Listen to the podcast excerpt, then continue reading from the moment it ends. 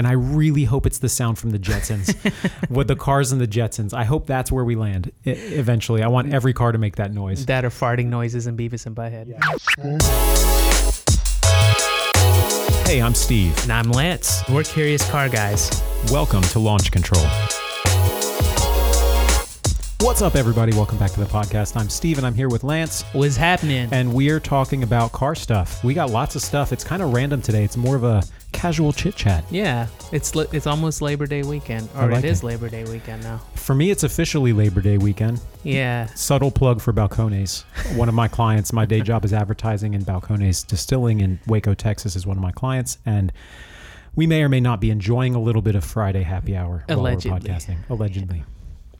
So, um, yeah, I mean, last podcast was really fun. Loved Yeah. having uh, dial in uh, guest, Yeah. Portland, Oregon, uh, representing with the Overland vans. That's really cool, adventure vans. I've been thinking about that a lot. Talked to the wife about it.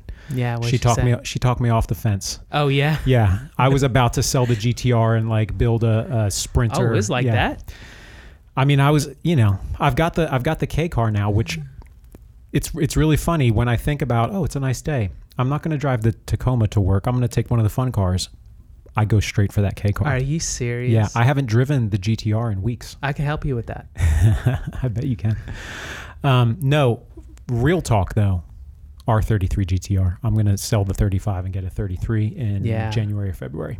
100%. And now that I have a right-hand drive JDM car back in my garage, I'm like, I, this is this is me. That's you. This is me. So Okay. I'm going to enjoy the 35 for a few more months, couple more months. I don't want to wait till the winter to sell it. So you may be, uh, there may be a really, really cool looking blue GTR coming soon to Craigslist near you. if anybody's interested, hit me up at gonna Gallo24 GTR on not. on Instagram. What I want to do, like stupid, stupid playing with cars. I want to have Gallo 24 on the R33 GTR, and I want to have Gallo 12 on the K car. Does it make sense? I'm trying to make sense of it. I mean, Oh, it's a turbo. It's a well, it's not. It is half the cylinders, and it's half the turbos. Oh. Yeah. Well, it works. Yeah, and half the. It's not an all-wheel drive um, Alto works. They did come in all-wheel drive. Mine's Yeah. just the front-wheel drive one, so it's like half the drive-driven wheels too. It's like half of every. It's half the size. Nice. Yeah, Okay. kind of That works. can work. We'll see. I don't know. Maybe not. But um, yeah, so we're going to talk about lots of fun things. I know um, Lance, you went to auto to Car Week or whatever it's called out there for the Yeah. fancy rich people in California. what was that like? Like just like what It was your what was the highlight of that trip? yeah, I think we could spend a whole episode just talking about that, but it really, it. um, it really distorts, or I guess it really realigns your view of wealth. It Yeah. was pretty amazing, and so I went on behalf of um, Alpha Lux. So Um, you wrote an article for them. Tell people where I they did can see a couple that. of articles. So if you go to alphalux.com, it's actually a luxury lifestyle magazine. They do uh, cars along with like watches, travel, and, and other lifestyle um, areas. And so um, I had gone with them to a couple of the more exclusive shows at Monterey Car Week. So Okay. for those of you guys that don't know, um, Monterey Car Week, you've probably heard of the Be- Pebble Beach Yeah, um, totally. concourse. So that was kind of the anchor event uh, that runs on a Sunday. Well, what happened was people were coming in on Saturdays, and then um, eventually they got to a point where they wanted events on Saturdays, which then turned into events on Fridays. Long story short, you've got a whole week of car related events Yeah. in the same city, Monterey, California, and um, it it was pretty amazing. Like, okay, so just a, glimpse of it, and we'll t- we'll get off of this and cover it on another episode. But I saw about six Aventadors just rolling around on the street. I saw seven Sennas going around, just driving around like it's nothing. At both of the car shows that I was at, um, cars that were solid seven figures, borderline eight figures, were just sitting in the parking lot on the dirt. Yeah, I saw. So I, I'm a big. I, I don't watch a lot of TV. I watch a lot of YouTube, and Yeah. I follow a lot of car YouTubers. Some of them, I'm sure, a lot of our listeners are familiar with, and a lot of them went out there for that week. And yeah, it was crazy seeing like, oh, I'm gonna go walk to my car and go back to my hotel, and I'm gonna pass eight Bentleys and a, a couple of F40s and like Yeah. these rare, crazy expensive cars that probably belong, some of them in, in a museum and definitely in a climate controlled garage and, with, Yeah. you know, under a car cover. Yeah. Um, and they're, they're just out like it's, it's kind of, it's really awesome, kind of weird, but like, yeah, definitely recalibrates kind Yeah. of your, like these people take their multi multi million dollar cars and park them in a gravel parking lot Yep. to go look at cars they can't afford. Yeah, exactly. It's and crazy. They, like rally their cars into Monterey. Yeah. Or they ship, and I didn't realize that. I don't know why I didn't know shipping was such a big deal for ultra expensive cars. So like, I thought, hey, if I have a nice car, I'm just gonna drive it to a car show, Right. and they don't have time for that. So you'll see a line of 18 wheelers. Yeah. And they only have one or two cars in them. Well, and depending how far you're going, if you have a super expensive car, a if it's an older car, it may not be super reliable and make Right. the trip. And if something breaks, who knows if you can like so yeah, um, Yeah. hauling it out there and then driving it three blocks to the the the manicured lawn that it's going to be parked on is probably Yeah. the best bet. Yeah. But cool. overall, you know, even though it was like crazy expensive cars and lifestyle and this and that, um, you never got the sense that it was too pretentious. And I think that was like the car enthusiast side of it. Mm. So alongside, you know, uh, you know, pre World War II Bentley, you saw like I don't know, you would see like a Volvo P1800. You know, Nice. like a fifteen thousand dollar car Yeah. sitting on the same lawn, right? Um, next to a McLaren F1, you'll see like just normal cars, right? And stuff. Some of the stuff we saw at Radwood was out there. Yeah, you know, it's like Radwood was crazy. There was like that 959 and like Yeah. some crazy exotic rare cars there too. Yeah. So that was it was cool, man. was I. I would recommend it to anybody. Uh, you know, a couple the couple of shows that I went to, it's a little bit harder to get a ticket, right. but if you can get one, it's worth doing once, at least once. I Cool. mean, it's a it's a really So best car there in your opinion? Ooh. I'm I'm a sucker for McLaren F1s. So there was a McLaren F1 LM in bright orange. Nice. That I mean, I don't really care about anything else Yeah. when I say. Well, it was like that and an F50. There was an F50 in the parking lot. Right. It wasn't on display. Again, like going in to see the cars that he can't afford. yeah, like they had the F50 race car version. I forgot what it was called. Wow. Um, but then it was just a regular F50 sitting next to a Senna. I'll, I'll put that up on the Instagram page. But uh, I think those two. When I see in a McLaren F1, it's like okay, nothing else matters. Not really. So when you're when you're there, do they have like obviously the cars are on display. Do they Yeah. have any events? Do you get to hear the cars running? Do you get to do they drive? Is there a mm. parade? Is there, are there laps or like You show it- up like the day before. yeah? Um, and when they're unpacking the cars from the trailer, That's when you get the, drive 'em in, the cold yeah. starts and the revs and whatever. It's okay. pretty cool. And That's some cool. of these guys are seeing the cars for the first time. So similar to like SEMA, where they reveal a car. Oh, some of these guys, it's been a build or a restoration, restoration, that they're yeah. bringing to Car Week, and the first time the owner's seeing is it when it comes off the tr- uh, the truck. Gotcha. It's pretty cool. That's awesome. Yeah, yeah, yeah. Very cool. So speaking of sounds of cars revving and whatnot, um, you pointed me in the direction of this article that I find really, really intriguing Yeah. for a number of reasons. But we've talked about a lot this, um, you know, the future of driving probably is electric vehicles for you know a day-to-day driving Right. type, not not enthusiast driving, but utility driving. And we're down with that. I'm down with that. I'm totally down. I'm with good that with that.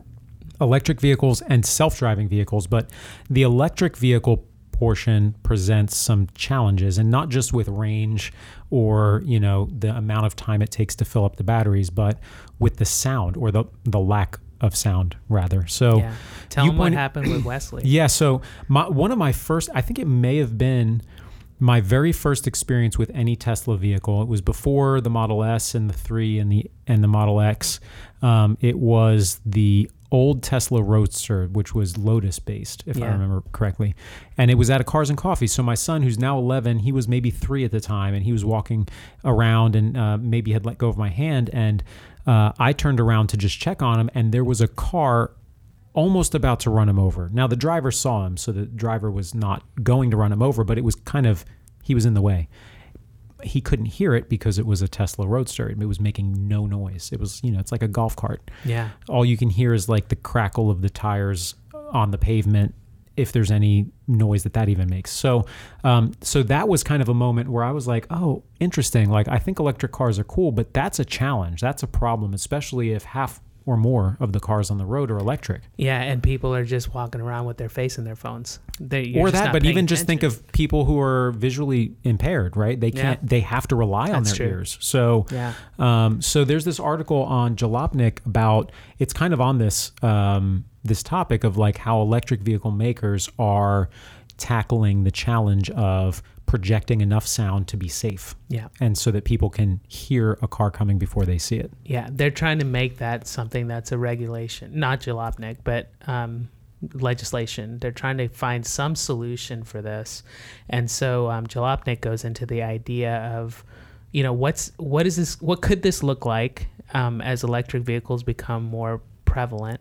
And uh, what are the opportunities that um, some of the people in the industry see um, if this thing comes to fruition? Yeah. It's really cool. It's interesting. So, being in the creative field, I and specifically my the history of what I've been doing up until now has been a lot in the interactive creative field. So, building user experiences, and and this is a UX challenge, right? So, it's a user experience challenge. Uh, in the car world pertaining to the sound a car makes, which I think is really fascinating. I think there's a, a number of different directions it could go, and it's probably gonna it, it probably will go in all of those directions at once before it finally kind of becomes common. There's gonna Yeah. eventually be a common standard, and I really hope it's the sound from the Jetsons, with the cars and the Jetsons. I hope that's where we land eventually. I want every car to make that noise. That are farting noises and Beavis and Butthead. Yeah, but I think we're gonna hear. I think we're- there's gonna be a lot of manufacture. I mean, they do it on cars now that have engines. They mm-hmm. manufacture the sound They pipe it in. through the speakers so that you as a driver feel like you have a high performance car because I could hear it go rev rev, Yeah. um, which is I'm not a fan of that. Yeah. But I am a fan of like being able to download ringtones for my like the equivalent of a ringtone, a rev tone for my car, Yeah. and then customize. Like it's just another for enthusiasts. It's another way to customize and express yourself through your vehicle. So I think it could be cool, although I think it could it could get out of hand. So that's what I. That's where I'm at with it. I. I, I think it's cool. I think it is necessary, um, just because of the way the world is today. The difficulty for me is like the chaos that might come from that. Where, look, when you're talking about a regular um, internal combustion engine car, they all make kind of the same noise. You might have a little bit different exhaust here and there, but you don't really hear it unless you rev it, right? Um, most of the time when you're sitting at a light, you're just sitting at a light. If you're in a parking lot, it's a low thrum, but you hear it. Where here now I'm gonna hear La Cucaracha every time, like Or Dukes of feet. yeah. Yeah, exactly, right? Yeah. People just there's gonna be that chaos unless you know we take our time and figure this thing out. Well, and as more systems and cars become uh, like computer based, more people are going to be able to reverse engineer and hack those systems Yeah. and customize them. So Yeah. it's going to be um, interesting to see number one how these in the article on Jalopnik it calls them acoustic vehicle alert systems. So how these are fleshed out over time, right? So how are they, you know, how are they built by the manufacturers? Is it a simple thing that can be customized through the menu system or the onboard computer? Right. Is it something that's you know more hardwired into the ECU and it needs to be hacked, um, and then you like upload a MP3 or a WAV file or whatever? That remains to be seen. But I think um, I think we're going to see a lot of fake uh, inter- internal combustion engine noises coming from electric vehicles. Yeah. And the reason being, it makes sense to do that because as humans, our brains process most of the information that we're given on a daily basis is processed on a non-conscious level. And a lot of that is because of how we've been trained right? Our brain builds these shortcuts to make decisions and to understand what's going around on around us. And as you know growing up for for you and me over the last 30 plus 30 plus 12 years. Not me. I'm only 26. Um, but growing up in and around co- inter- internal combustion engines, when you're crossing a street, you could be looking at your phone or you could be looking the wrong way or whatever, and your brain is non consciously processing sounds and you're listening for the sound of an internal combustion engine. If you heard a random electronic noise, it may not register as a vehicle, so your brain may not process it as there's a vehicle behind you Yeah. or next to you. And so that could uh, potentially put you in a dangerous situation. So I think we will see a lot of fake engine noises coming from engineless cars for a while until some regulations or enough time has passed that our brains have been trained to process different types of sounds as a car approaching. Yeah, I can see that. And, and this took a, a nice little turn in the article where they were talking about the opportunity for car manufacturers to sort of create an auditory signature, right? And um, use it as something that bolsters their brand a little bit further. You know, I you kind of see it when it comes to interior dings and tones and things Sure. like that, right? Like they the new Supra, when you open the door and leave the key inside, it makes a go there. BMW noise. had to go there. It sounds better than a Toyota noise. Absolutely does. Um, but it's one of those things where, like what you said, once you have this over time, um, it doesn't take long for you to identify something with a, a specific brand. And so uh, I think for me, one of the things I've talked to a lot of guys that have like Teslas, not so many guys that have anything else. But um, one of the things they really love about their cars is the, the fact that it's, and they don't realize it till they drive it every day, is this idea of having a really serene, quiet interior. So the ability to protect that, which becomes because it's a high value thing Yeah. for most electric owners, at least the ones I've talked to, and but while still doing the safety for the outside, yeah.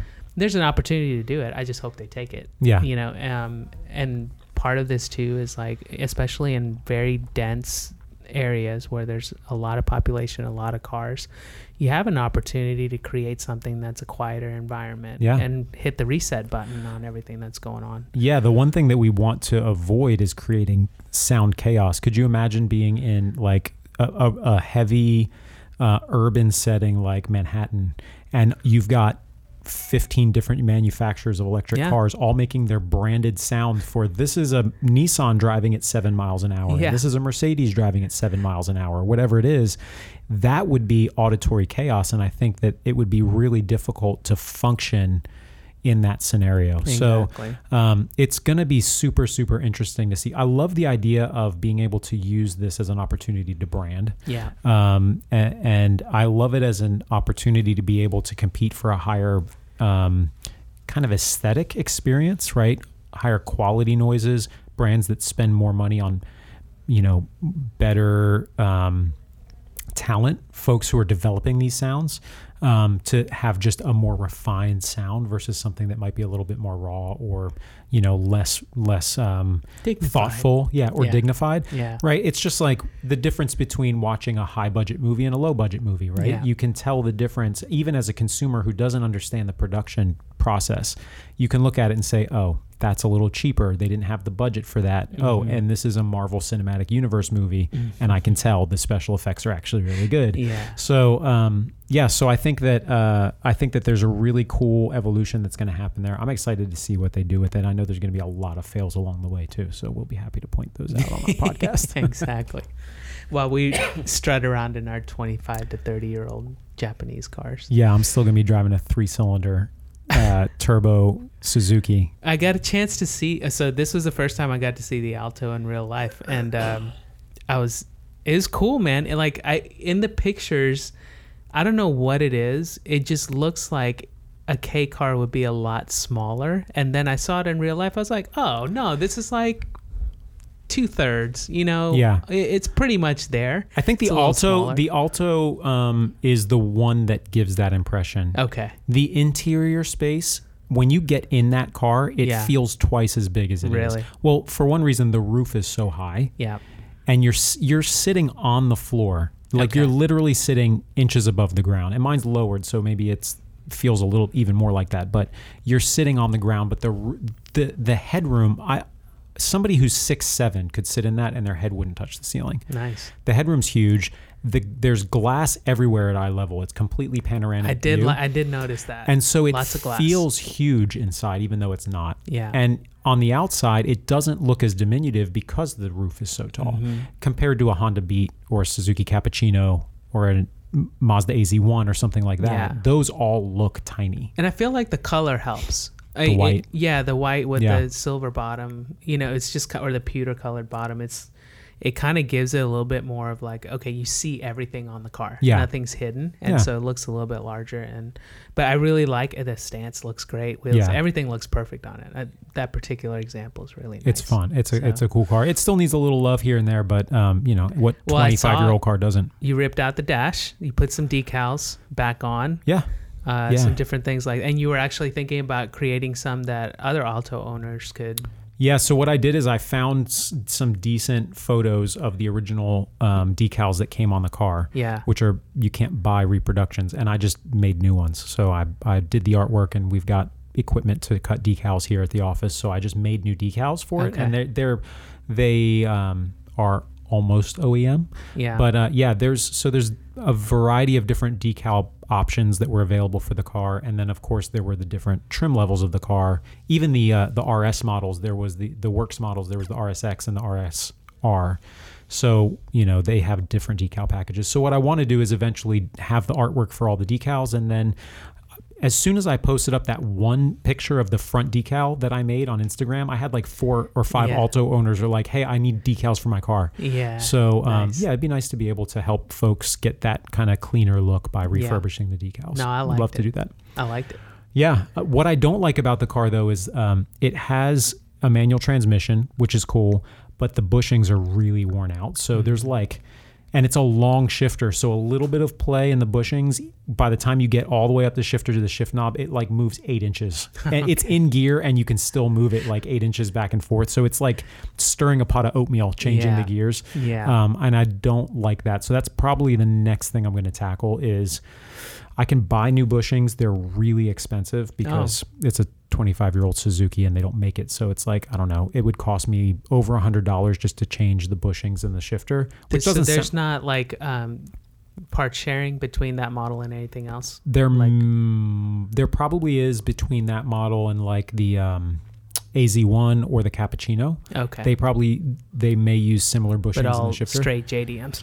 Yeah, it's gonna be it's gonna be straight out of Japan. So um, I was talking to another Alto owner, and he just said he bought some um, Delrin, that that kind of hard bushing material, Yeah, and it comes in different diameters. You buy it kind of I don't I call it a rod, but or a bar of Delrin, but it's a it's a cylinder, a long cylinder. You buy it in the right diameter to fit inside the shifter. Um, the rod that has the the holder for the bushing at Okay. that joint, yeah, and you just cut it to length and drill the hole the right size in it and bolt it back together and now you've got a really solid shifter Yeah. feel so i'm probably going to try that diy fix it's you know instead of $170 once i get stuff shipped from japan it might be you know 30 or 40 dollars yeah. and uh, so i'm going to give that a go and um, after that it's pretty much in good shape Yeah. I've got to I've got to do some engine bay cleanup. Uh, the engine's a little messy. Oh, valve cover gaskets I have coming from Japan, so I've got to replace those. Clean the engine, Okay. paint a few things that have a little surface rust on them uh, in the engine bay, like the battery tie down and stuff. But uh, tidy it up, it'll be it'll be in good shape. It'll we be talk about where you get parts from. I think that that was one of the things we missed when we did that series.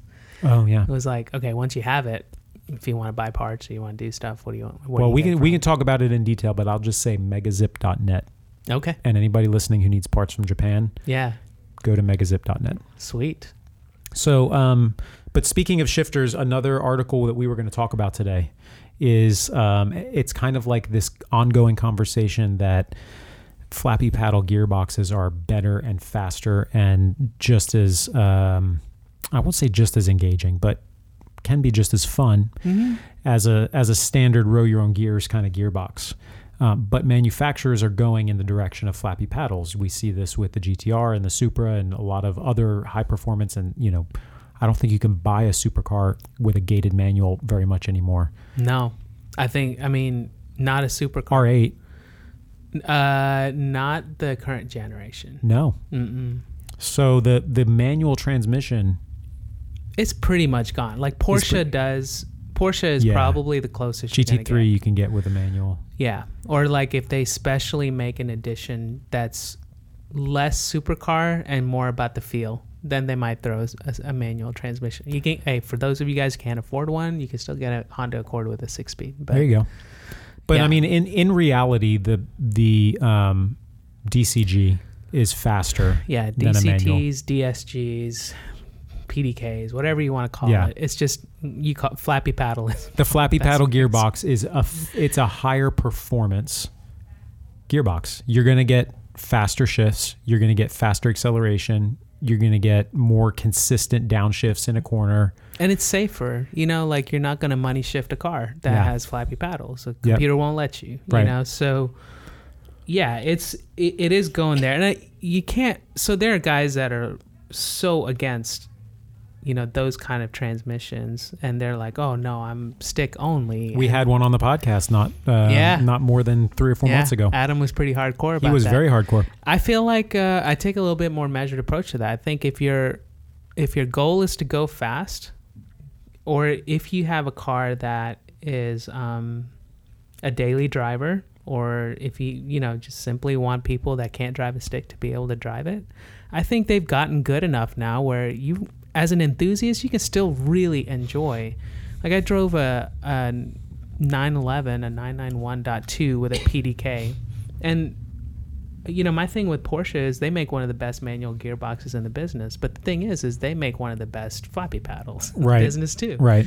And so getting to drive that car, um, I tell you, I, I didn't enjoy it any less. I really loved driving that car. And, you know, I, just, I think there's really, it just depends on what you're after. And I think we talked about this a, couple of episodes ago, but if you have an older car that is analog by its very nature and you get all the sounds and you get this, that, and the other, and it's not an all out performance car, it's never going to perform like my RX 7 there are too many cars out there today, like mid-level cars that Right. can outperform that car Yeah. if we're going to take it to a track or do something. Right.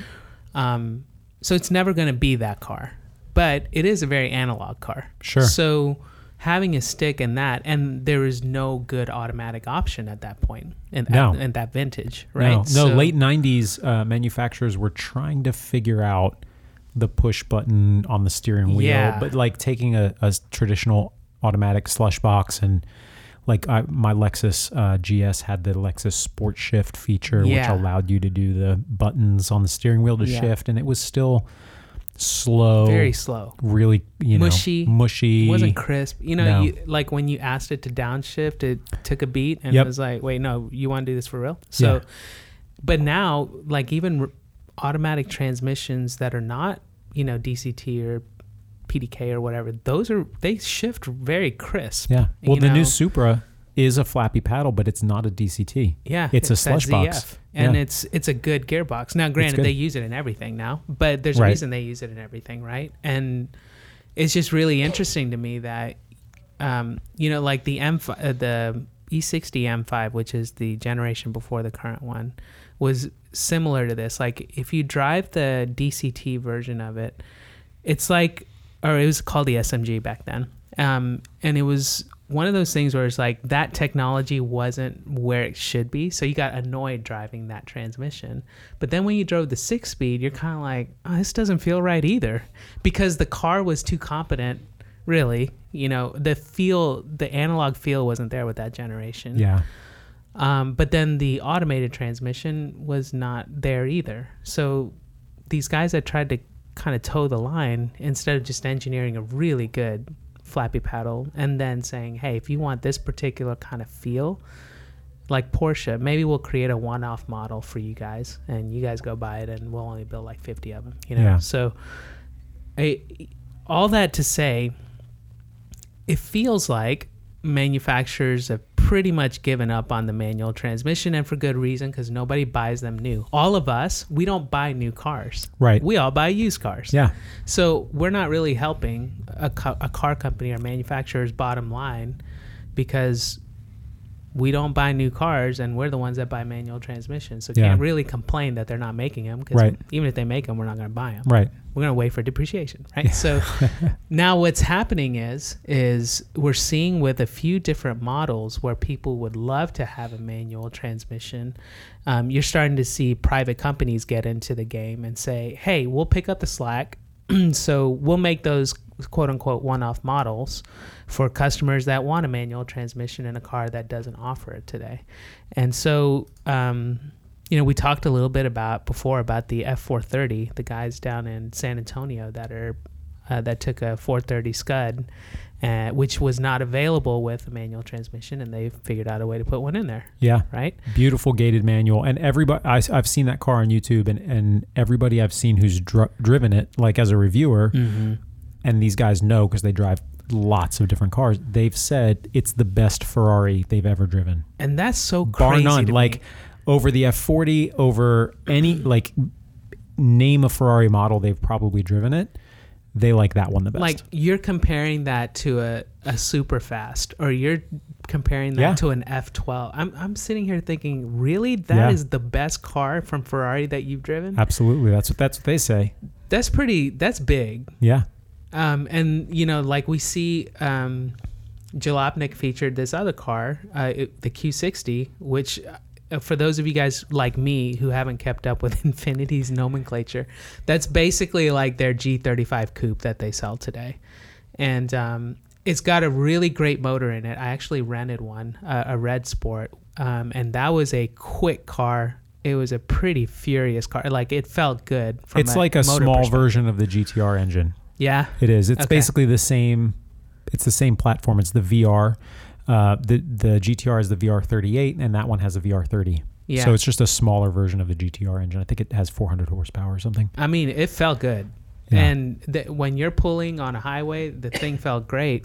But the transmission did let it down. It was an automatic transmission. It was a slow shifting transmission. Yeah. When you wanted to, when you pulled the paddle, it took a second, and so on and so forth. And and there's some guys out in Arizona. It looks like they're called Concept Z Performance. Um, they threw a 370Z manual transmission, a six speed in it, uh, which they said bolted right up. That's crazy. Yeah. But that but that's the trend now, and I think that's what you're getting towards is like, so for the folks who want a new car, but they also want a manual because they just prefer that. They prefer the experience. They know that it's going to be not as fast, but they don't care about that. They're not going to the drag strip. They're carving canyons, or they just want that engaging feel while they're driving down the highway. There are options. Even that it. same company that you mentioned that did the uh, 430 Scuderia uh, manual swap, they are um, taking orders now on manual swaps for the Mark V Supra. Which okay, so tell them how expensive it is or it's how cheap, cheap. it is. I mean, okay, that term's relative, but you know, you you figure if you have a Mark V Supra now, you paid MSRP plus ten to fifteen thousand dollars markup, so you paid seventy grand for it. Let's just say, and then the C Which I'm not sure that's a seventy thousand dollar car. and then the C8 came out. You Yeah, kind of cried a little bit. Wah, wah, But regardless, you have a Supra now for 12 grand. And that's the initial pricing they announced. For 12 grand, you can get a brand new BMW six speed transmission and pedal box and everything installed with labor. And that includes a tune to the ECU that presumably turns off all of the Christmas tree lights on the dash that would light up when when you started it up and it's like, wait, where's the transmission? yeah, It, it takes care of all that, but it also adds 100 horsepower. So for 12 grand, you get a six speed transmission, brand new off the BMW part itself, I would guess with a warranty, and you get installation and you get 100 more horsepower. Yeah. There are guys who pay 12 grand just for 100 more horsepower. Oh, no doubt. Yeah. yeah. For BMW guys that are used to the NA motors, twelve grand guy gets you like fifteen horsepower. Yeah. That's pretty much what you get. I'm used to, I'm used to the boost in life, but yeah, Yeah. but yeah, so t- that sounds incredibly reasonable Yeah. if you want a manual Mark V Supra. So that kind of hits on this idea that's kind of neat. So you have if car manufacturers, they don't have to create a manual model of a car if they can kind of create a modular platform where something current bolts up. And so they would just have to have one manual transmission that they can service across multiple models and let the private sector do it. It's Yeah. just like why not? And Yeah. make it easy enough to where they can code it and and keep the lights from showing up and everything like that. But so since the Supra is a BMW power plant or drivetrain, BMW already makes a six speed, which is kind of cool. So the thought of just dropping it and throwing a six speed transmission in there, the E46 M3 guys um, do this if they have an SMG because that was the first generation of their automated or dual clutch trans or is a single clutch I think at that point, but um, they they found out that dropping that transmission and putting in a six speed was basically a bolt on Yeah, affair, like and drilling a hole for the extra pedal. But Right. um, once people find that out, like if you can modularize that whole experience, then I think the enthusiast will pay. So what would happen? This is the way I look at it. I would buy a used Supra at a discount and then spend the twelve grand, and I've got that money to spend. Yeah. You know. So and if the trending is right, I mean, and most of us buy used cars anyway. Well, as long as we know the option is out there, we'll pay to get the manual transmission if we really want it. Yeah. Um, So yeah, it's it'll be interesting to see this as a trend continue. It's kind of um, I think it's a way shops are getting a little bit of publicity right now. Like they're taking really expensive random cars and, and finding a way to swap them. Um, you were but I telling me about the Huracan. yeah, um, for any listeners who don't already um, heavily invest in YouTube subscriptions to car channels, you should. And one of them that you should be watching is B is for Build. Um, this guy has been doing. He's a he's a huge DIY guy, and he just builds random stuff, um, engine swaps. I I um, got turned on to his channel when he bought a salvage GTR. This was not long after I got my GTR, and he completely rebuilt it, like and not the expensive route. Like he takes the reasonable route. So if he can fabricate something himself instead of buying something new, he'll do that. Um, and so I got to learn how my GTR is built by Nissan by watching him rebuild one that had been crashed. Uh, but I've been watching him since, and he's building a SEMA car now. And he got a uh, from a from Copart or from a, a recycler. He got a Huracan. Well, he got half a Huracan, the front half. The back half had been on fire. Was it a yellow one? No, it was. Um, I think it was white. Okay. He has another Huracan that he had already rebuilt. So he he kind of d- does the thing where he you buy a wrecked car and rebuild it. And now you have a rebuilt car for a bargain, right? Mhm. Something that you might not have been able to afford in the first place. And so he did the first Huracan, but you come to find out he he did that Huracan because he wanted it to m- take molds off of to rebuild another Huracan. He was going to do an entire carbon fiber body Oh wow. himself by taking mold, and he he'd never worked with carbon fiber before. He was just going to learn as he went. Turns out plans changed. He ended up buying a Super Trofeo body from Europe, had it shipped over, and now he's doing a custom wide body built by uh, designed by um, Kaisel. What's his last name? He goes by the Kaiser on um, on Instagram, and I don't remember his last name right now, but he's a concept artist for cars for video game companies.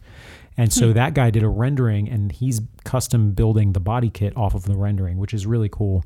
Um, and he's doing a good job of it, and it's based on a Super Trofeo body. But the engine going in it is an LS2 or LS3, I don't remember, and it's going to be a twin turbo six speed Huracan. So it'll be the first manual Huracan, the first LS swapped Huracan. it's not the first turbo Huracan, but threw it up. the first twin turbo LS six speed rear wheel drive Huracan. Hmm. Completely hand built. Yeah. And it's cool to watch him as he goes. He's got some help. He's hired some folks who kind of uh, have day jobs, but they come over at night and they work on this thing, and they're they're excellent at what they do. Really, really good fabrication, and they're um, they're having fun with it and making mistakes and fixing their mistakes. And Yeah. it's really fun to watch the evolution. And their goal is to have the car done for SEMA, Hmm. which is what like twelve weeks, not even twelve weeks away. Is it November, it's- right? It's in November. Yeah. yeah. So um, they're coming down to the wire. It's interesting. Yeah. Yeah, so the manual transmission thing will be really fun to watch. I think uh, it, it makes you want to take a harder look at what you would buy and what you wouldn't buy because you think, you know, if I have an automated manual or if I have an automatic, you know, eh, when I trash the motor, can I keep the car? I mean, when I trash the transmission, can I keep the car? Yeah. You know. Well, and a lot of these something work. builds, like guys are doing, where they're taking a, a thousand horsepower is kind of like the benchmark now for a build, Yeah. and they're taking car X and building it. Well, and it it's been well documented for pretty much any car how to get the engine to a thousand horsepower, but you start breaking transmissions and Yes. axles and other things like that at that point. And so there are some transmissions out there that are known to be able to take the abuse and the horsepower. So why not just adapt a yeah. T56 to your RX7 uh, or whatever, you know what I mean? Like find ways to adapt different transmissions to different engines, and that's that's what we're seeing happening.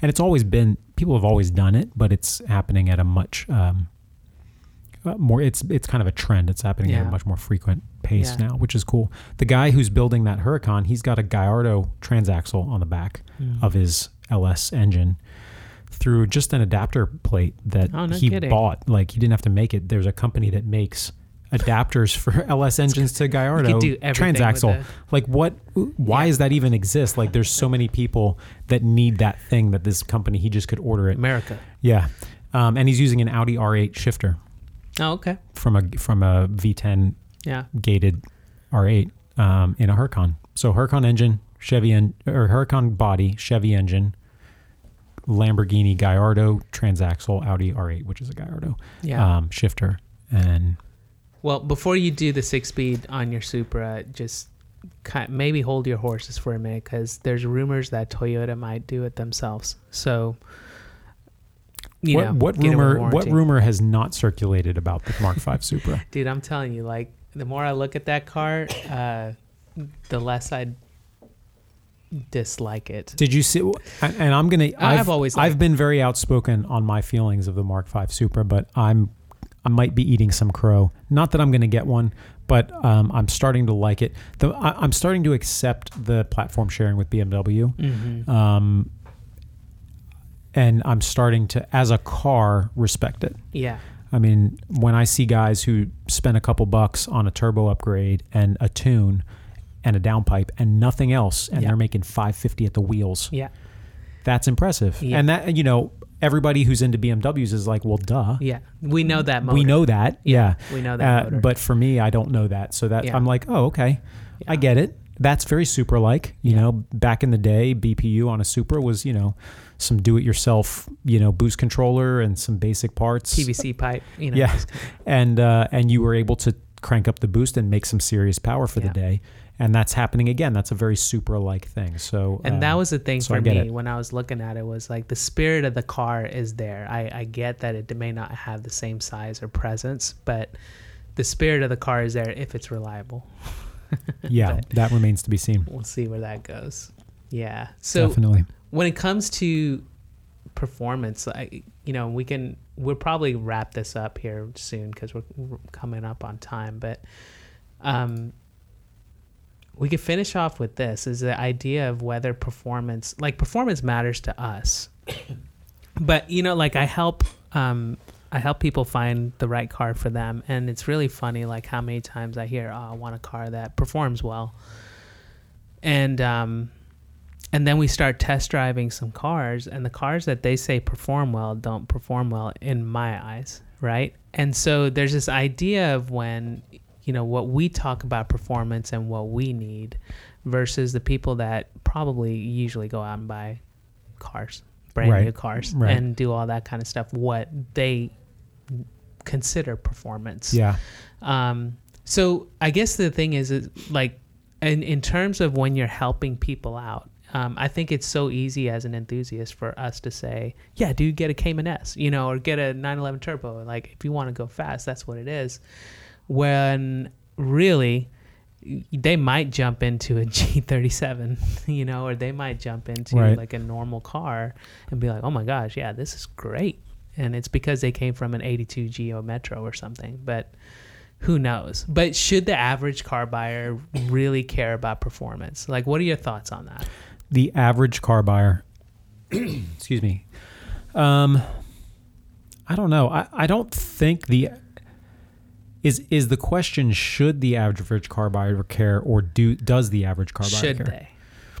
who am i to tell somebody what they should care about you Yeah. care about performance or you don't Yeah. right like if you i can see that the question's a little bit leading should you care about performance well somebody who does care about performance is going to say yeah because it's safer if it can brake better or if the if the handling is better or whatever um, you're going to avoid uh, accidents that you might That's not avoid kind of where my head's at. yeah um, but that's i think that's just an excuse right like you You can think so? also avoid stuff by not driving like an Paying idiot attention. yeah so um, I, I don't think we should be telling people what they should care about i think but but um, maybe i would say people should care more about what a car is and what it can do Yeah. right i don't think somebody who buys uh, a Jeep Compass should be driving it like they bought a, you know, Toyota MR2. Yeah. And so I think people should care about the capabilities of whatever car it is that they're driving at the moment. Yeah. And if your car has higher capabilities and you are the type of person that wants to express those capabilities within the legal confines, Yeah. because I'm not gonna I'm not gonna condone anybody breaking the law, but you know we know what happens. Um, but you know if you know the car and you want to express the performance level of the car and it has that, then do it. If you have a car that you wish had more performance but it doesn't, don't drive it like it does. Yeah. And if you care about performance, and then then yes, as you're shopping, you should try to find something that's suitable to the way you want to drive. Yeah. Uh, a question that I've learned to ask when I'm talking to people about this is what does performance mean to you? Because for some people, like reliability is performance. It needs to like perform consistently, right? Or it needs to like get me get me there and back and this and that. For some people, performance actually means tech and and comfort. They're like, if the car doesn't perform these tasks for me, Right. then I don't want it. If it doesn't have lane keep assist, if it doesn't have a 360 degree, cam- like if it doesn't have those, um, for some it's the traditional like go fast, go this and do that, and then for some it's really just pure comfort. It's really interesting, like when you ask the question, well, what do you mean by? Per-? And for like the overlanders, it means something completely different. Oh, different. yeah. performance means something way yeah. different. I want triple lockers and and some Yeah. type of like hill descent assist or whatever. Yeah. all of that and so it's kind of one of those things where it's really funny what a like that next level question unlocks Yeah. um, and i think everybody should care about performance but what performance means really varies from person to person as they do it and that helps you really kind of dial in okay well you're more a audi person than you are a jeep Yeah. person or you're more a nissan person than you are a bmw person Yeah. right um, So it's less about should they care about performance performance and it's more about how do they define performance because everybody cares about something that their Yeah. car is giving them. ha- the car has to perform Yeah. for them, right? Yeah. And for some people, like they just want an appliance that they can hook their Bluetooth phone up to. Um, and for other people, they want to be able to go to the track. So performance and means something different, Yeah. you know. Um, but I, I I think like the idea is, yeah, you should care about performance, but understand what it means to you, and then go after that. Yeah. You know, it really helps because all of these manufacturers, they have a very as much as we like to say, you know, they're all doing the same thing, they actually take a pretty different approach to their cars. Yeah. You know, if you step into a Mercedes versus an Audi versus a BMW, you get very distinct experiences. Right. And if you jump from one of those German cars into a Lexus or Toyota, even between like Toyota, Nissan, and Honda, you get very distinct ways of approaching that performance, Yeah. right? Um, and different strengths and different weaknesses. So it's just kind of interesting to me, like how it works. Like in the regular, I'm going to say regular car area, like you see Mazda really coming up now. Yeah. Because now it's not just raw feel handles. Um, now it's like, wow, this thing, bar none, has the best. I drove an Accord last week. I drove a Camry the week before, and then I was in a Mazda 3, a new Mazda 3 and a Mazda 6. That both of the Mazdas, hands down, no comparison. The interior was a full level more premium than the others. Wow. Yeah, it's the design, the fit and finish, the materials, everything felt great. Nice. You wouldn't have said that about Mazda, if you, but they take a very distinct approach because, hey, is it going to be really reliable? I don't know. You know, Right, hopefully right. they built the mechanicals right. Yeah. Is it? Um, does it have the same handles that it did? Yeah, it's better than the other two, but it's not the same, Yeah. right? It's not about zoom zoom purely zoom zoom Pure anymore. Yeah. Yeah. right? And so you find that they t- and their design language is beautiful to me, Yeah. compa- especially compared to you know like what Toyota is doing nowadays. Right. So it, it's just, but other people they dig the Toyota stuff. Who knows? Yeah. You know, they just buy that. But understanding what it means to you is really important because it helps you dial down. You know what it is. Like for me, performance is not all out speed anymore. Like I want a timeless design and I want it to be quick. It doesn't have to be the quickest, but I want it to be quick.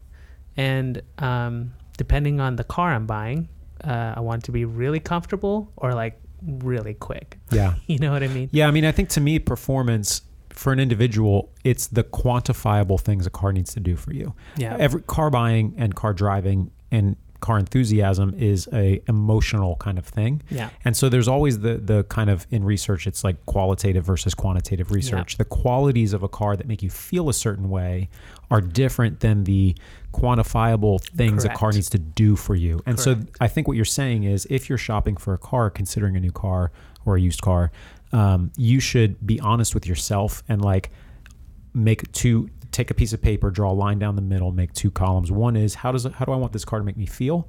And then what does this car need to be able to do? Yeah. and that right hand column of what it needs to be able to do is that's the how you as an individual are defining performance. And and then I go the next step with them and I tell them to prioritize it. Yeah. Because we want a lot. can't always have it all. Yeah. You, you likely won't, right. Right? I mean, some of the stuff is basic, but a lot of the time you got to choose between a reliable car, a good, well-performing car, Yeah. and a great-looking car. Right. You know that it's flashy. Yeah. So they all kind of have create this tension. So you got to figure out, okay, would I give up reliability for the performance, Right. or would I give up performance for the reliability? How does this thing play out for me? yeah Um, so good yeah. that's good advice man yeah. we just cracked a nut on how to think about buying a new car. Little navel gazing and, and being introspective about it. I like it. All right. Well, that's it for today. We're going to wrap it up. Yeah, man. Thanks for coming Let's out here. it. Have a great holiday weekend, by the way. I know that as folks are listening to this, Labor Day was like Might two weeks ago. Yeah, hope you But- enjoyed your Labor Day weekend. Yes, but and we're about to enjoy our Labor Day weekend. So thanks for listening. As always, you guys can hit, hit us up at, um, I was about to give my personal, hit me up at Gallo24GTR. Lance at Inside the Rim, and you can hit us both collectively at Launch Control Cars on any social media platform, or always email us at launchcontrolcars at gmail.com. Thanks for listening. All right, y'all be good. Peace.